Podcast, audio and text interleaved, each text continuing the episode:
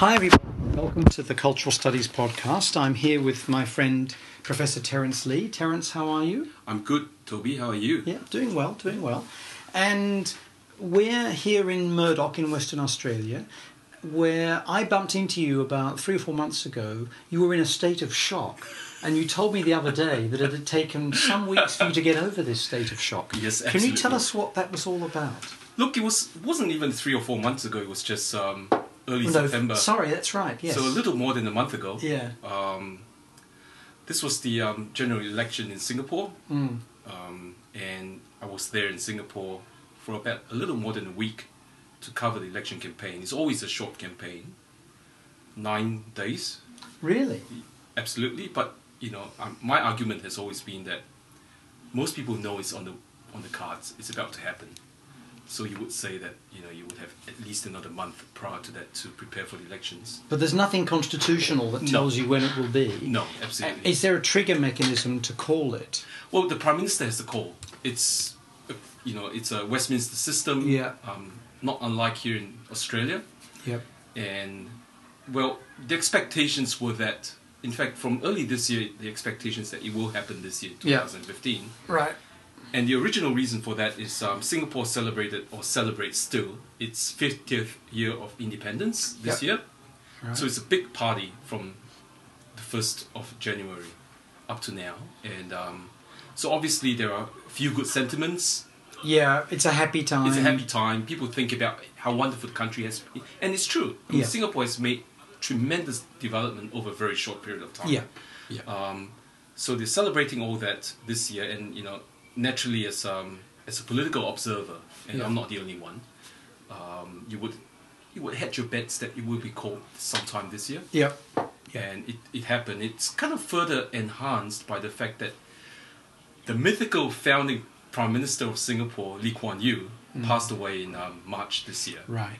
and there was a whole period of national mourning that continues to reverberate in Right. Singapore through through to this day. You wouldn't want to have it too soon after his no, you passing wouldn't. away. Well, I, I thought about that. I thought that if they had run the election within a couple of months after his passing, they would have won hands down yeah. easily. Right. But that would be very cynical. Um, it crossed my mind that you know a They might try that. This they being the People's Action Party, Absolutely. Which was founded by Lee. by Lee himself, Yes. absolutely, and um, so they've been ruling Singapore uninterrupted since. Yeah. Um, so look, it was it was it was a great election. Um, really enjoyed it. I, I would I would have to say that not many places in the world would have election campaigns the way Singapore does. hmm Not only is it kind of condensed over a short period of time, people actually come out of their Mm. houses, you know, their Mm. apartments mainly, um, to attend political rallies, Yep. to um, to talk about stuff that they wouldn't otherwise the rest of the year. Mm. hmm hmm So while there has been an argument by many people that Singapore is a very depoliticized society, um, during the campaign itself, you realize that they're incredibly politicized Hmm. And very participatory. in in, the, in many ways. So why is it that when I saw you, you were almost speechless, which is not his normal condition, folks? I should add. look, I, I don't want to sh- show my political um, inclinations with this interview, but sure. During when I was in Singapore, I spoke to a couple of the online alternative media Mm. sites, and I spoke to you know colleagues who are in that space. I'm, I'm, I'm, I'm actually working on a book, hopefully before Christmas, Mhm. uh, that talks about the election. It's an edited volume with a number of um, Singaporean and, and non-Singapore based um, academic scholars who observe politics in Singapore. And I did the same thing um, at the last election nearly five years ago. But I was talking to them. I, I spoke to some, you know, friends, relatives about their thoughts on the political process, Mhm. and everything pointed to um, an outcome that would see the ruling party vote share decline Mhm. slightly, not a lot, right? Um, and many people felt that the Workers' Party, which has become now the other opposition party to watch, of substance at least, um, to increase its, its vote share and possibly number of seats in parliament. What instead happened was a 10% swing in vote share towards the People's Action Party, the PAP, and a near defeat for the Workers' Party, near defeat, and which would have seen, you know, a, a, a sheer dominance again, 100% PAP. um, Near decimation of their Oh, well, absolutely, numbers. you would say that. Yeah. Um, as it turned out, you know, they, they won the main one of the big seats. Um, it's it's kind of in Singapore it's perverse, right? There is something called a group representation constituency where Mhm. you elect five members of parliament at the same time, Mm, mhm. Right? Uh, So it's a version of proportional representation Well- in a certain sense, or no? I wouldn't quite put it that way. It's Yeah. proportional in terms of a racial balance. Yeah. That's the only thing that's Yeah. that, that that process is designed to do. Now there are oppositions to that. You know, it's Yeah. not it's not a fair call. It doesn't actually reflect um, desires of the um, the citizens. But nevertheless, um, so that's what really happened, and you know everyone walked away in a state of shock that evening when the you know the votes were starting to un- Mm. unfold on television, on live television, um, and even the the ministers, the prime minister himself expressed surprise. And a few weeks later, do we have any sense of what this was about? Look, there, there are a number of there are a number of factors that have been um, discussed and talked about. One of the thing was um, on the day before the day before the election, the prime minister decided to um, to talk about the possibility of them losing government altogether because every seat for the first time in Singapore's history was contested for this election. Um, so I think that that however ludicrous that sounds, uh, to me that's ludicrous. It's not rational. But I think a number of Singaporeans started to feel that you know there is that possibility. They don't really want the PAP to lose power. Mm. They still want them as government. They just want to have more opposition voices. So I suspect that that's one reason why you know people have gone on the safe side and say, look, we better do what we want the outcome to be rather than you know whether it's a casting of protest votes or whatever. Um, so that's one po- possibility. Um, the other bit I'm starting to discuss in in the chapter I'm writing is that Lee Kuan Yew effect that I talked about. Mm. Um, although it wasn't quite talked about as much, uh, possibly out of respect, you know, you don't talk about someone who's already dead and gone. Mm. Um, you know, it's a name for it apparently, necropolitics, right? Um, it's, it's a funny word. Achille Mbembe. right. Is that right? Yeah, okay. And um, yeah, so look, I think that has a very big part to play, even though it wasn't quite discussed. So I'm trying to unpack that, the extent to which Lee Kuan Yew factored into their imagination at the point of casting their votes. You know, um, there is that Asian respect for the elderly, it's a bit of Confucian politics at play Yeah. um, that continues to this day in Singapore. So you know, I think there's a bit of that respect for the old man type of votes At- that were being cast. play. Yeah. And in ethnic terms, is there anything significant about, let's say, Malaysian Singaporean versus Chinese Singaporean tendencies of s- political support? Um, there would be the extent to which I'm not sure. It's not something I've explored.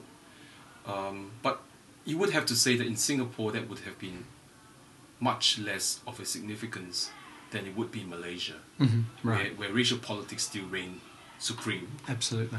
Yeah. Um, in Singapore, it does because you know to the extent that the prime minister himself, Lee, Lee Hsien Loong, who's the son of Lee Kuan Yew, um, has openly articulated that Singapore's not ready for a non-Chinese prime minister, for example.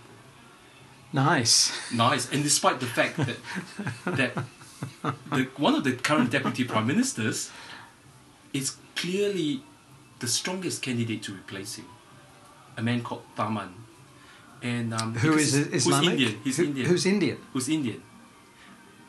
And he's clearly head and shoulders above everyone else as Mm. possible successor, but it's not something they would countenance. Right.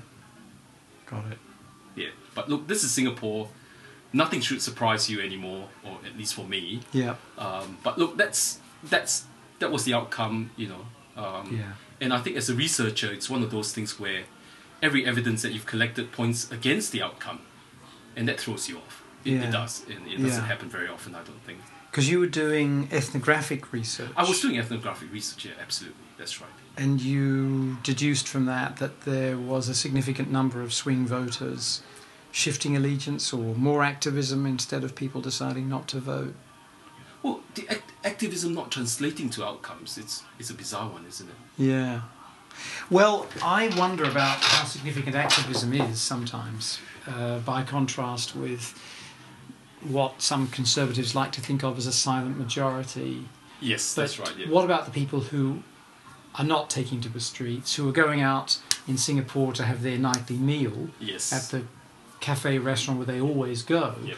But other than that, they're going back home to television and family and doing the and regular things. Yeah. doing their regular things, going Yeah. to work the next day. It's probably not a major issue. They've had what fifty years of economic growth, Oh, more yeah, or less, yeah. Virtually know, uninterrupted. really uninterrupted. Yeah. Those economic wins, when they blow the right way, can be very stabilising. Now, that's not exactly true in the case of places like Italy in the immediate post-war Absolutely. period, but it's true in many, many yes, countries that's right. uh, that economics may not determine everything, but when it comes to most democratic elections, it's pretty important. Oh, yeah. I mean, there are some where cheating and corruption go against that. Think of the 2000 presidential election in the United States, where clearly the people's will was in favour of the economy's doing fine, let's just keep going. yeah, yeah. But by and large, that tends to be what happens. Def- definitely the case in the context of Singapore. Mm. But you know, I think what has become of interest politically is um, the last election before this one, 2011, where you know where everything changed. Mhm. Everything changed in terms of political awareness. Um, it was politics 101 for the first time. That's one of the things I argued back then Mhm. Mhm. for, for Singaporeans, where they finally realized that you know a lot of what happens on a day-to-day basis from a policy perspective Mm. happens because of politics. Yeah. It's the party that you put in, the ideology that the party uh, permeates Yeah. um, that makes a lot of changes. So you know, it's it's so political awareness, political conscious raising exercise took place at the election, which is one of the reasons why this became this year became an election to watch. Yep. Well, the other thing is, of course, sometimes you get new social movements emerging that make some difference. Uh, and when there's a lot of affluence, affluence and new social movements, and sometimes some kind of political crisis Oh yes, can lead to change. sure, yeah, Uh, think about this country in 1972. Affluence, new social movements around gender and sexuality and race, Mm. conflict over participation in the American war in Vietnam, yeah ongoing yeah, affluence yeah. doesn't save the existing party. No, there's, there's Right? When you get new kinds of middle class formations that are liberal, yes, then right. this can be very difficult for authoritarian democratic governments. And uh, you could see something similar with the Labour Party in Britain in the 1990s, I Mm, yes. guess. I mean, in the case of Singapore, perhaps Confucianism is an element of this. Well, look, it's it's not talked about anymore as Mm. much as it used to be in the in the nineties. Uh-huh. Um, but you know, I have no doubt it is part of that that Mm. thinking process. It's been Mm. ingrained um, over generations. So that's you know that. I mean, look, it's it has to be part of the thinking because back in March when Lee Kuan Yew passed away, Mm. this is this is a shock. I mean, no one's actually studied this. I, I intended to. I just have no time to do a Mm. lot of things. Social media went quiet.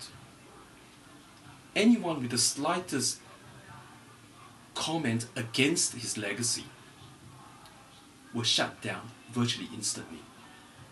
Shut down. It's not that people didn't wish to do this. No, no, there were a few people who did this. In fact, there was a young boy who was taken to task for doing that, a teenage boy. He was charged in court for a range of outrageous comments that he made.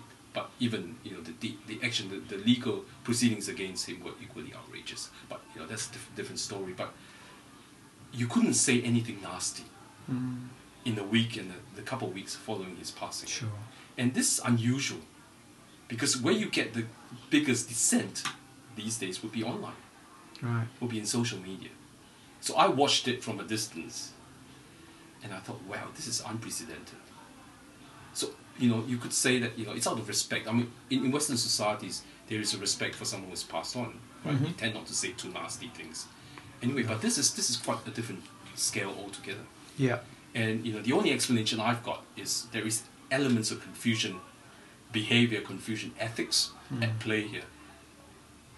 Now, you've worked in, as well as studying the Singaporean media and policy related areas for Yes. a very long time.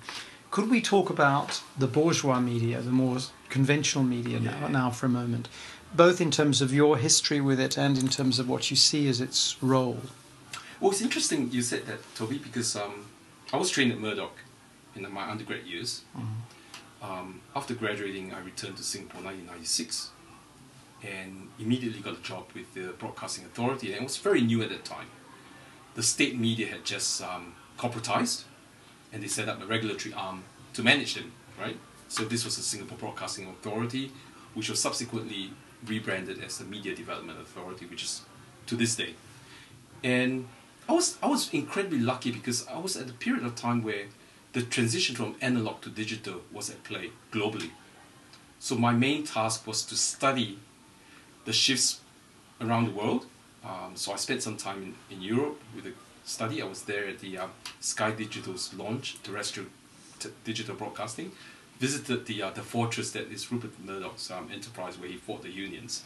Um, Wapping. that's right, in, in London. Beautiful.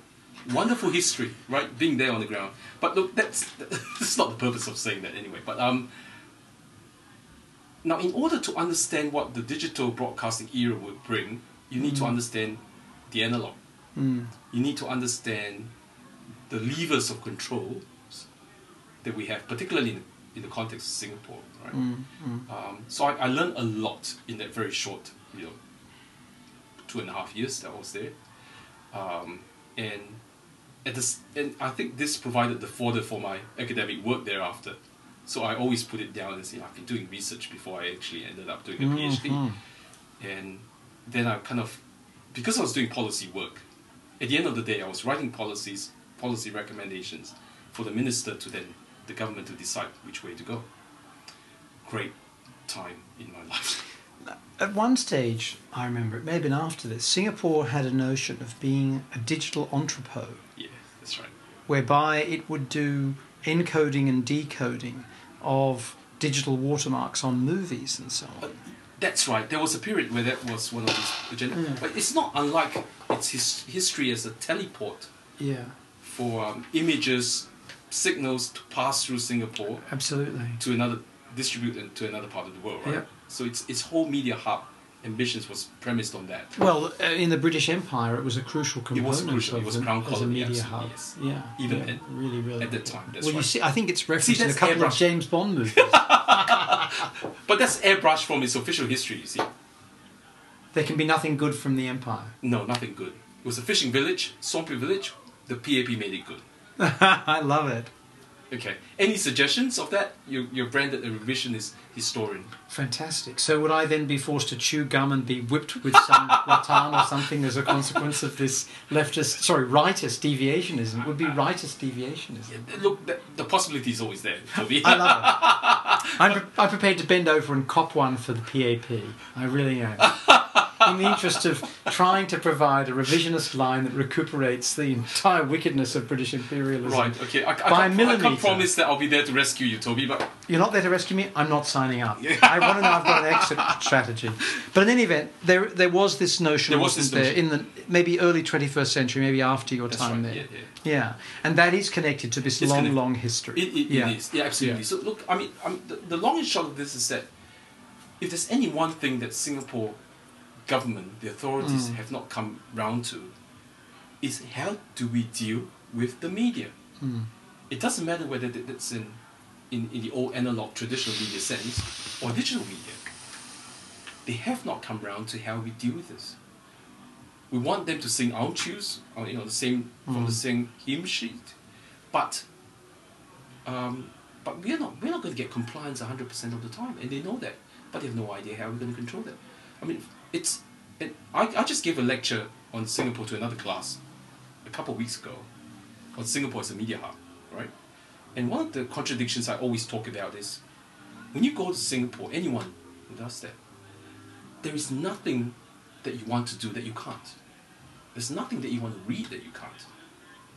So from that perspective, it's as open as any society. Mm, mm. But at the same time, if you did believe that, okay, you have a government who's absolutely paranoid about that free flow of information Mm. and idea. And this is where the contradiction is. All governments are paranoid about that, aren't they? Look at the That's way true, in which in the, the CBC in Canada, the BBC in Britain, Yes. are constantly attacked by left and right, whichever one's in power, for perceived bias the other way Yeah. and failure to be loyal and all the That's right. It's PBS in the United States. Yeah. The ABC Same here. Yeah. Uh, I mean, I do think that this is a function of governments being desperate to have positive media coverage, Oh yes. isn't it? Everywhere. That's And when there is a public broadcaster, the pressure is especially strong. Well, the, ir- the irony is that Singapore is such a small place. Yeah. The government has a hand in everything, and yet they're paranoid. Yeah, they should be less worried. What about the fact that nowadays, of course, it's easier for people to receive information? I'm not thinking here of the internet, which I don't think is the great technological breakthrough it's claimed to be. I think satellite is the really important technological breakthrough of the last half century Right. Yeah. in terms of Yeah. alternative information coming right. and Yeah. entertainment from the media coming to ordinary people. hmm I mean, it seems to me it is just spectacular in its impact, Oh yeah. Yeah. you know? Well, especially the last 25 years. yeah. Well, Singapore missed that. Singapore missed that development because you know there were no satellite dishes Right. anywhere. But they had it in Sat in Malaysia. Well, they had it in I Malaysia. mean, in Singapore they could control it more. That's right. Yeah. So Right. the, at the end, it became a cable system because of the way Singapore is Yeah. as, as an urban entity. It's physically organised. That's right. Yeah. Yeah. Um, so, And so there was more control. there's always been control, and still is to this day. Yeah. Um, but but at the same time, you have to say the Singaporeans are amongst the most open. You know, in terms of exposure, in terms of access to anything that comes from anywhere else, right? Mm, mm. Um, it, look, it's, it has become in the time that I've. It's probably my fault because I after it all happened after I left Singapore, right? Uh, it's become a far more cosmopolitan society than it has ever been in all my years there. And so it's, I mean, look, this this is where you know go- the government hand. I wouldn't say it's very visible. It's not even Mm, invisible. mm. Hand has been there Mm. Um, from the very beginning, and that's that's one of the reasons why you know the tools of cultural policy, as we understand it to be, Mm. uh, from a Foucauldian perspective, becomes very useful to understanding what has gone on. And I've, and I've actually been the only one, the first one, to apply Foucauldian governmentality on. Can you tell us a bit about that? What you see as the utility of that approach? Well, look, it's. I mean, if we understand the work of Foucault, his political works in particular, you know, the, his conduct of conduct, which has been used to explain the governmentality concept, Mm. where government is an art form rather than a sci- scientific exercise, Mm-hmm. which is really contradictory because if you've grown up in Singapore, everything's about numbers. Right? But then I've always, particularly after working in policy, Mm. I've always felt that numbers can be used for any intents and purposes. You can use now the same set of numbers to explain multiple positions, Mm. right? So after understanding that, I thought, hang on, this is really bizarre. You know, we can talk about statistics and what they tell us, Mm. but what they do not tell us is that you know they can be used for a whole range of purposes, and that is an art form, not a scientific exercise. Mhm. And this is where I thought, hang on, you know, Foucault's notion of, of discourse comes in really handy here. And and and cultural policy as as as a policy to control the thoughts and behavior or possible behaviors of people become that very useful to analyze a society Mm. like Singapore. Why do Singaporeans by and large they, they whine a lot then it's known as a you know big complaining society. People complain all the time. When it comes to the crunch, as we have witnessed at this election, we're quite happy for this authoritarian government, Mm. unapologetically authoritarian government, to continue to rule us. It makes no sense. Mm. So, you know, and I think Foucault provides that tool to then look at that. I mean, what, what I had to struggle with is that when Foucault wrote about France in particular and broader Europe, they were all very liberal societies. Mm-hmm. Singapore's not. But, and that's from a political point of view, but in every respect, it's as liberal as anywhere else. Mm. Mm. So that's, that's Socially liberal. Socially liberal, yeah. So I've been able to think along those lines and say, look, we'll bypass the, the base political line and think about society more generically. It fits beautifully into the picture. So this is about, in part, endowing the population with qualities, capacities, Yes. beliefs, and so on. That's what you see as the fundamental. Absolutely. key to Foucault's insight. to. Foucault's insight. And, and one of the things that the governments, various governments, different prime ministers have said, Singaporeans have the capacity to move anywhere they want to. They're skilled, they're educated, they speak English predominantly. It's English. They have their own Well, English. That, that, that too, yeah. But they can code switch like I can. and, um, and they're not moving. yeah. So where's the problem? Where's the problem? Exactly. And Aren't you all satisfied? Why shouldn't you be satisfied? You're even allowed to whinge and moan. you can, as long as you don't enter the political arena and Yeah. upset what we're doing. Yeah. Yeah. So it's it's tremendous, and I think you know the whole notion of Foucault's notion idea of discipline Mm. fits very nicely into that framework. Yeah. yeah. Yeah. Interesting. Interesting. And you, your first book. I wonder if you could just talk about some of your Yeah. publications now, because folks may be interested in reading them. Tell us about your first book. It's a very notable one. Which one's that? The, Uh, this is The- about the- Singapore. Singapore. yeah. Well, look, that's, in the the, one. That's the one that captures my thoughts about Yeah. where Foucault fits into the context of Singapore. It's called um, The Media Cultural Control and Government in Singapore. It's published by Routledge.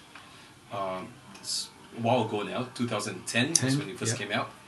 Um, look, it's it's it's become a very interesting addition to the to study on Singapore because, like I mentioned a short time ago, you know, it hasn't been applied. You know, the, the whole Foucauldian governmentality discourse has never been applied into context like Singapore, and I think that's one of the reasons why it's refreshingly new and innovative. Um, look, the, if you read the um, acknowledgement in the in the book, it's you know I've actually said something along the lines of this book has captured about 15 years of my 15 to 20 Mm. years of my thoughts Mm. being a born and bred Singaporean coming out and rethinking why I am the way I am why do I behave in a certain way why do I speak a certain way Yeah. uh, you know, being Asian, you, you you've gone around to English-speaking countries, and people make the remarks of, "Why you speak pretty good English?" And I, I loved my retort in, particularly in England, where I said, You say, "Oh, "So you do too." you." Yeah, you too. so do you. Yeah. Um, Because they don't even they have no clue No, about no their own imperial history. abs- absolutely. Zero. Other than that they were benign, liberal, and made everything better than it was before. Oh before. yeah, I mean the, the myth of the empire. is Yes. incredible. I mean, one of the things I find awful about living there is the incredible arrogance and amnesia blended together in this alchemy of madness. That's I a mean, good description of Really, it's incredible. Well, David Cameron going to Jamaica the other day, a Uh-huh, place yeah. where some distant relatives of his benefited from a slave trade, and telling the ministers he met that Jamaicans should get over slavery. it's time we all moved on. It's just breathtaking. It is audacious, isn't it? Yeah. Anyway, whatever. Sorry. Yeah, so look, uh, look, you do speak very good English. Oh, James. thank you, thank you, Tom. It's a pleasure. Unfortunately, that's the only language I've known really well since I was born. well, I speak, I do speak a bit of Mandarin. Um, it's look, that's the book that captures the essence of culture. You know, the management of culture, right? Right. And how that's been utilized to, to, well, both explicitly and implicitly steer Singaporeans to think and behave a certain way. Yeah. So one of the biggest criticisms, and I haven't talked about it in that book, that could be a follow-up, is the notion of groupthink. Um, in a society like Singapore, where, where at different stages of your lives, there are ways in which people would behave a certain way. You know, I have a good laugh at this with my friends who, you know, we, after I, for, for example, I've got a good example. Um, again, it's some Confucian hand handover, if you like Yeah. um, where Singaporeans go through school, they go to primary school, secondary school, most of them aspire to university, right? Only about 30% these days, about 40% eventually get a university degree. Um, but for that group of people, the, the rest of their lives are pretty stock standard. They get a good job, and they generally get fairly good jobs in Singapore. Mm. Find a partner, settle down, get married, um, you know, get an apartment, fairly standard again. The processes are very, very standard. Okay. After settling down, earning some income, some savings, they have a, a child, maybe two. If they're lucky, these days there are more people choosing not to have kids, right? Um, when that happens, a lot of things become standard. They buy a car at that point because it's really expensive to buy a car in Singapore. They invoke their parents to look after the child because they both have to go to work. Um, they hire a maid Who comes from where? who comes from either Myanmar, Indonesia, or the Philippines. Mm-hmm. Okay, And who has left her children at home. that's right. That's correct. Right, to look after your child so that you can get on with the rest of your, you know, building up your middle class lifestyle. Um, the kids go to school. They stress over the kids. Uh, they send the kids to hot housing. Okay, I should use more polite terms here.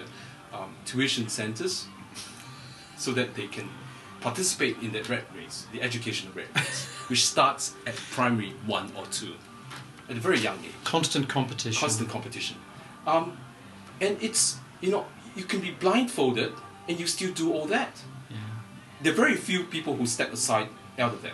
This right? is the Amy Chua model. Well, there's the Tiger Mom. Yeah, the. Tiger Mom bullshit that she goes on with. That's horrifying, but it's quite real, isn't it? Well, many it, it is real, and um, it's despite opposition to that sort of model. Yeah. Many Singaporeans find themselves doing it without realizing it. Yeah, Okay. So because that's the way you lead your life. that's the way you lead your life, Yeah. and it takes a lot of courage to step out of that Mm, mm. There are people who do that, not a lot, Mm. right? So it's to, to me that's part of the broader framing of that group think society. Again, Mm. Foucault would have something to say about that, but you know Mm. that's a book that's not written yet, so I don't want to say so much. Mm. Uh, but it's a, it's about normalization, in a very powerful That's way. right. So it? it's I, I think that's look, what you're describing. that's what, what. I'm describing. And in a way, my original book does provide that sort of Mm. base for Singaporeans to think about what has culture done to us rather than what have we done to culture. And uh, the media were a focus in this study. There is there is a lot about the media Mm. because the media is the primary tool um, for information agenda setting, isn't it? Mm. And it, it continues to this. day. Mm. And what sort of response have you had in the last five years from Singapore itself, as opposed to the wider discipline of media, communication, cultural, and Asian studies? From Singapore itself, well, in relation to the book, Yeah, and your work more generally. well, Because you've got an one- insider outsider perspective. You're from there, you grew up with it, Yeah. but you've lived most of your adult life away. away. That's that's correct. Interesting one. I, I think I could describe this as a an endorsement vindication of sorts. When I was invited to speak at the Lee Kuan Yew School of Public Policy, uh, that was a few years ago now, on the subject of the book, which I delightfully accepted, of course. Mm, mm. Um, I wasn't quite thinking of you know being accosted somehow or other in, on my way there or on my way out, but um, but it's look, I, I enjoyed that very much. I mean, it's a Mm. bunch of um, students from the region who are there to you know um, Chua Beng Huat used to joke that this was the um, school of authoritarian politics that he long predicted. Um, but look, it's, it's nothing like that. It's, it's a public policy setup where you know regional leaders, prospective leaders, come in to do a master's degree in um, public policy, and in that space they're exposed to a whole range of thoughts, right? So I was very fortunate to have been invited to do that, and I, I thoroughly enjoyed that. And I think it was well received. In, in a nutshell, Mm, um, I think I opened up new thoughts on Singapore. mm.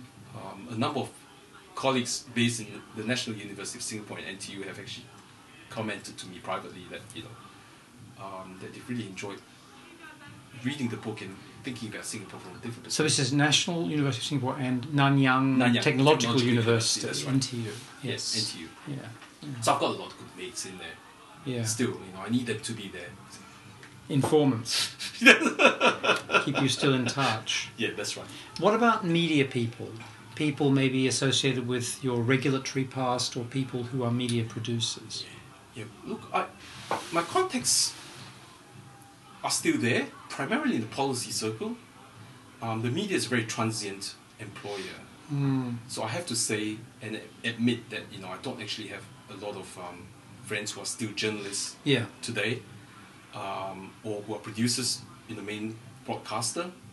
Um, but on the regulatory, in the regulatory space, I do have a number of Mm. ex-colleagues. Um, Yeah. Some of them are, you know, directors of outfits today, um, Still floating about. still floating about. Yeah.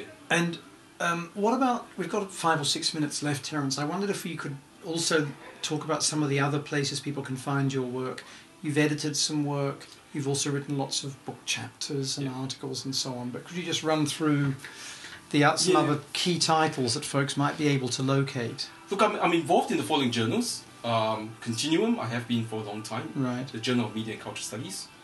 Um, I'm one of the editors of the Asian Studies Review, Yep. which is one of the highest ranking Asian Studies journal um, from Australia, primarily. Um, I have recently started a new journal with ANZCA, which is the Australian and New Zealand Communication Association. I was the president a couple of years ago. hmm Um, this is um, a journal called Communication Research and Practice, edited by Terry Flew from Mhm. QUT.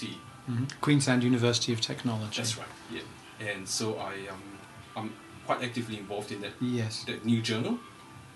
Um, at the same time, I'm also doing work on the media education space with a Sage publication called the Asia Pacific Media Educator. hmm So I've written a couple of pieces for that journal as well. hmm hmm Um, a lot of my work, for better or worse, centers around broadly Singapore culture, media, um, the internet space, internet regulation. In fact, one of the first pieces of work I did when I came out of the Broadcasting Authority was a piece on internet regulation in Singapore.